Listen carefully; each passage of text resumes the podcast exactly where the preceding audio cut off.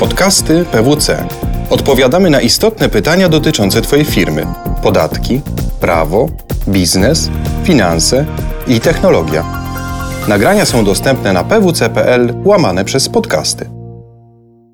Dzień dobry. Witam w nowym odcinku podcastów PWC. Nazywam się Jakub Gołębiowski. Zapraszam Was do odsłuchania audycji, w której zadam trzy ważne pytania związane z kodeksem karnym skarbowym.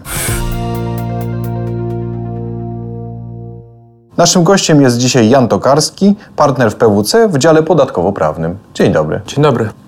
To może na początek, y, jakbyś mógł powiedzieć, dlaczego w ogóle spoglądamy na kodeks karny skarbowy? Jakieś tło dla naszej rozmowy, jakbyś mógł nakreślić?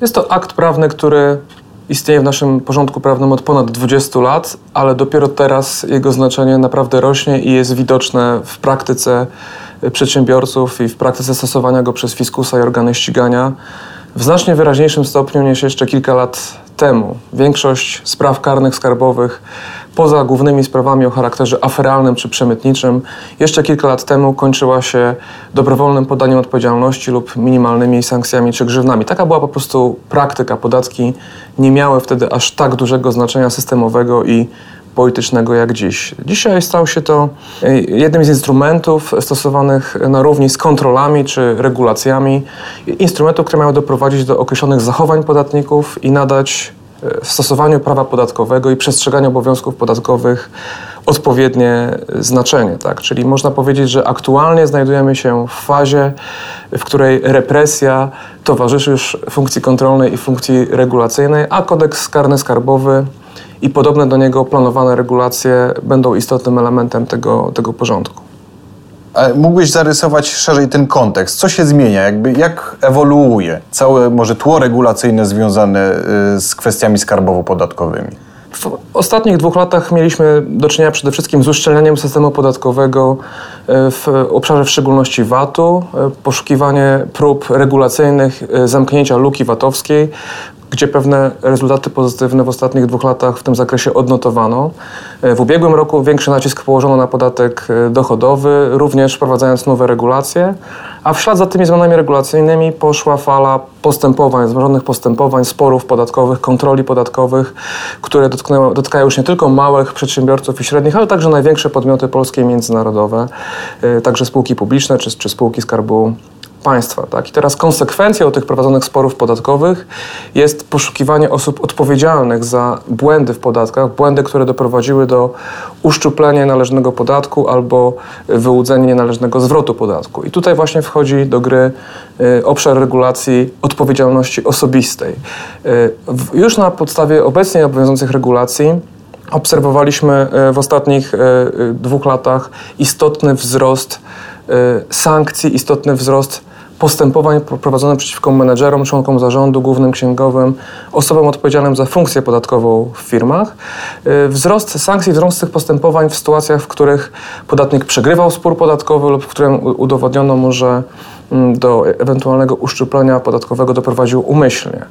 Y, ostatnie dwa lata to przede wszystkim y, wzrost tych postępowań w obszarze VAT-u, e, zwłaszcza od czasu, kiedy w latem zeszłego roku prokuratura krajowa wydała wytyczne do tego, aby śmielej z tych instrumentów prawa karnego korzystać i korzystać z instrumentarium odpowiedzialności osobistej e, w poszukiwaniu e, uszczelnienia, możliwości uszczelnienia luki VAT i wzrostu dochodów z VAT-u.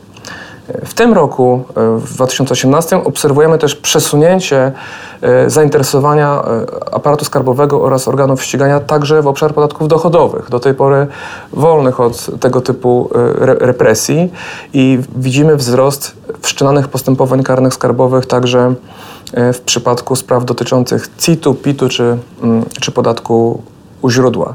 W największym skrócie można powiedzieć, że na przestrzeni ostatnich czterech lat liczba e, prawomocnych skazań za przestępstwa karne skarbowe z najpopularniejszego przepisu kodeksu karnego skarbowego, czyli z przepisu artykułu 56 o oszustwie podatkowym, wzrosła o ponad 40%. W 2012 roku było to 1038 skazań, w 2016 roku było to już 1443 skazania.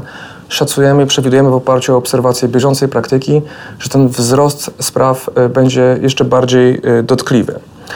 Drugim przejawem e, szczegółowym tego, tego, tego zjawiska jest y, konkurencja wzajemna pomiędzy sporem podatkowym a sprawą dotyczącą odpowiedzialności osobistej. Coraz częściej widzimy, że niezależnie od tego, że spór podatkowy czy kontrola podatkowa nie została jeszcze zakończona finalnym, prawomocnym wyrokiem, niezależnie od tego fiskus bądź organy ścigania wszczynają sprawę karną skarbową przeciwko zarządowi spółki lub menedżerowi odpowiedzialnemu za sprawy podatkowe spółki. Czasem ta sprawa karna, która w polskim porządku prawnym jest zupełnie niezależna od sprawy podatkowej, może wręcz sprawę podatkową wyprzedzić, co prowadzi do kuriozalnych sytuacji, że nie mamy jeszcze rozstrzygniętego meritum, a już poszukujemy osoby odpowiedzialnej za ten błąd. Jednocześnie obserwujemy próby żądania przez prokuratorów czy oskarżycieli e, kar bezwzględnego pozbawienia wolności, co należało do, do, do, rzadkości jeszcze w poprzednich latach.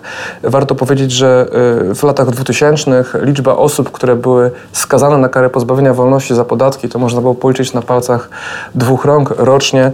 Mm, dzisiaj e, są to sprawy, mm, na przykładzie 2015 roku było takich skazań 620 Dwa, widzimy tutaj ogromny wzrost y, żądania kary pozbawienia wolności, a także no, prawomocnych wyroków y, w tym zakresie. Czy możemy powiedzieć, że kary pozbawienia wolności stają się coraz bardziej realne? Stają się realne i wraz ze wzrostem znaczenia podatków jako takich i coraz agresywniejszego poszukiwania tych źródeł dochodów budżetowych, no będziemy obserwować te same trendy, które widzieliśmy y, w Europie Zachodniej i w innych państwach y, świata. Sankcje osobiste i y, kary pozbawienia wolności za podatki, czy ryzyko tych kar są skutecznym środkiem odstraszającym od agresywnych czy nielegalnych optymalizacji podatkowych, czy, czy, czy oszustw podatkowych jako takich. Można podać przykłady krajów takich jak Francja czy Wielka Brytania, które w ostatnich kilku latach wprowadziły dedykowane do tego zjawiska nowe ustawy z nowymi sankcjami, e, widząc w tym również środek prowadzący do tego celu, jakim jest e, zwiększenie bezpieczeństwa podatkowego i stabilności podatkowej e, systemu na swoich obszarach. W tym samym kierunku idzie, idzie Polska. Myślę, że takim najgłośniejszym przejawem tego w ostatnim czasie jest ogłoszony niedawno przez Ministerstwo Sprawiedliwości projekt nowej ustawy o odpowiedzialności podmiotów zbiorowych, mający zastąpić ustawę z 2002 roku, która w praktyce jest martwa. W latach 2006-2016 tylko kilkadziesiąt przypadków uruchomienia tej ustawy zaobserwowano w praktyce, a najwyższa sankcja wyniosła 12 tysięcy złotych. Taki, taki, taki, taki stan jest uznawany przez, przez ministerstwo za no, niedopuszczalny, nie, nie, celowi, jakim jest ochrona bezpieczeństwa finansowego państwa. W związku z tym opublikowano projekt nowej ustawy, znacznie bardziej represyjny, znacznie bardziej elastyczny, umożliwiający nakładanie kar takich jak przypadek majątku, grzywny do 30 milionów złotych, zakaz udziału w przetargach, a nawet przymusowa likwidacja, czyli bardzo szeroki katalog kar, y, który jest możliwy do zastosowania m.in. w sytuacji, kiedy doszło w spółce do przestępstwa podatkowego. Y, tutaj warto podkreślić, że w obecnym stanie prawnym y, w związku z tym, że ustawa o odpowiedzialności podmiotów zbiorowych jest w praktyce martwa, jeżeli ktoś w spółce popełni nieświadomy błąd albo przestępstwo podatkowe, Y, grożą następujące sankcje. Spółka ma spór podatkowy i podatek do zapłaty, a osoba odpowiedzialna za ten błąd ma ryzyko odpowiedzialności osobistej z kodeksu karnego skarbowego.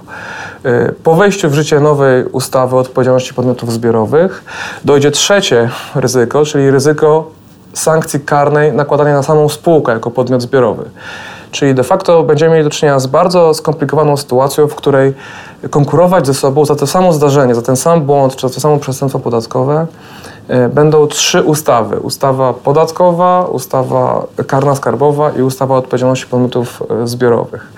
Szczególnym ciekawym przepisem projektowanym przez nową regulację jest przepis przewidujący też retroaktywność stosowania nowej ustawy o odpowiedzialności podmiotów zbiorowych. To jest przewidujący, że e, do czynów popełnionych już teraz, już w dniu dzisiejszym, nową ustawę będzie można w praktyce stosować, jeśli chodzi o procedurę i o, i o sankcje. No, przed nami bardzo ciekawy czas, jeśli chodzi o to, jak te przepisy będą przekuwane później w praktykę. Daje to możliwości ogromne aparatowi ścigania i fiskusowi, aby wyciągać do odpowiedzialności zarówno osoby fizyczne, jak i spółki za podatki. I wydaje mi się, że najważniejszym e, efektem e, tego, tego będzie wzrost poczucia zagrożenia, a tym samym próba poszukiwania zapewnienia sobie bezpieczeństwa osobistego, kiedy jestem tax managerem, kiedy jestem członkiem zarządu spółki odpowiedzialnym za finanse. To może na końcu mógłbyś powiedzieć, jakie są sposoby zapewnienia sobie tego bezpieczeństwa? W jaki sposób spółki i osoby fizyczne postępują, żeby zwiększyć swoje poczucie bezpieczeństwa? No to jest taki obszar, w którym tradycyjnie lepiej jest zapobiegać niż, niż leczyć. Tak? To znaczy, w szczególności poszukiwania spółek będą szły w kierunku zapewnienia bezpiecznej funkcji podatkowej spółce. To jest poszukiwania takiego sposobu alokacji obowiązków, takich źródeł automatyzacji, rozliczeń, takich technologii oraz takiego rozpisania funkcji wewnętrznej podatkowej spółki, aby zapewnić przede wszystkim minimalizację ryzyka popełnienia błędu oraz zgodność z polskimi przepisami prawa podatkowego, jeśli chodzi o podejmowanie decyzji podatkowych w spółce, decyzji o kwalifikacji podatkowej. Czyli będzie to szło w kierunku wewnętrznego oprocedurowania spółki w taki sposób, aby zapewnić jej bezpieczne funkcjonowanie w obszarze podatkowym, zgodność z regulacjami, dostosowywanie się do nowych regulacji i, i przestrzeganie prawa podatkowego. W polskim prawie karnym odpowiada się na zasadzie winy, winy umyślnej, jeśli chodzi o przestępstwa skarbowe. Także takie procedury wewnętrzne, które przygotowują mm, zwłaszcza duże podmioty, idą w kierunku y, możliwości wykazania nieumyślności w razie popełnienia błędu. To znaczy takiego udokumentowanego sposobu podejmowania decyzji, który pozwoli w razie problemu z podatkami, jakiejś kontrowersji podatkowej czy, czy sporu, pokazać rzetelny proces wewnętrzny oparty o nowoczesny proces decyzyjny, o, o bieżące regulacje, o konsultację wewnętrzną i zewnętrzną, a w konsekwencji umożliwiające w praktyce zminimalizowanie tego ryzyka. Tego ryzyka nie da się nigdy wykluczyć, nie da się procedurą y, wyłączyć y, ryzyka błędu podatkowego, ani tym bardziej całkowicie ryzyka odpowiedzialności, natomiast można znacząco to zminimalizować. Po tym, co powiedziałeś, cała sprawa wygląda dosyć poważnie, więc przedsiębiorcy, jak sądzę, powinni bacznie monitorować, jak te kwestie związane szczególnie z odpowiedzialnością będą ewoluowały i jak projekty zmieniać się będą już w obowiązujące akty prawne. Bardzo dziękuję za wysłuchanie tego odcinka, a Janowi za ciekawą rozmowę. Bardzo dziękuję, do usłyszenia. Podobał Ci się odcinek? Podziel się z innymi oraz śledź nasze kanały. Więcej podcastów PWC znajdziesz na stronie pwc.pl ukośnik podcasty oraz w aplikacjach iTunes i Google Music. Do usłyszenia w kolejnym odcinku.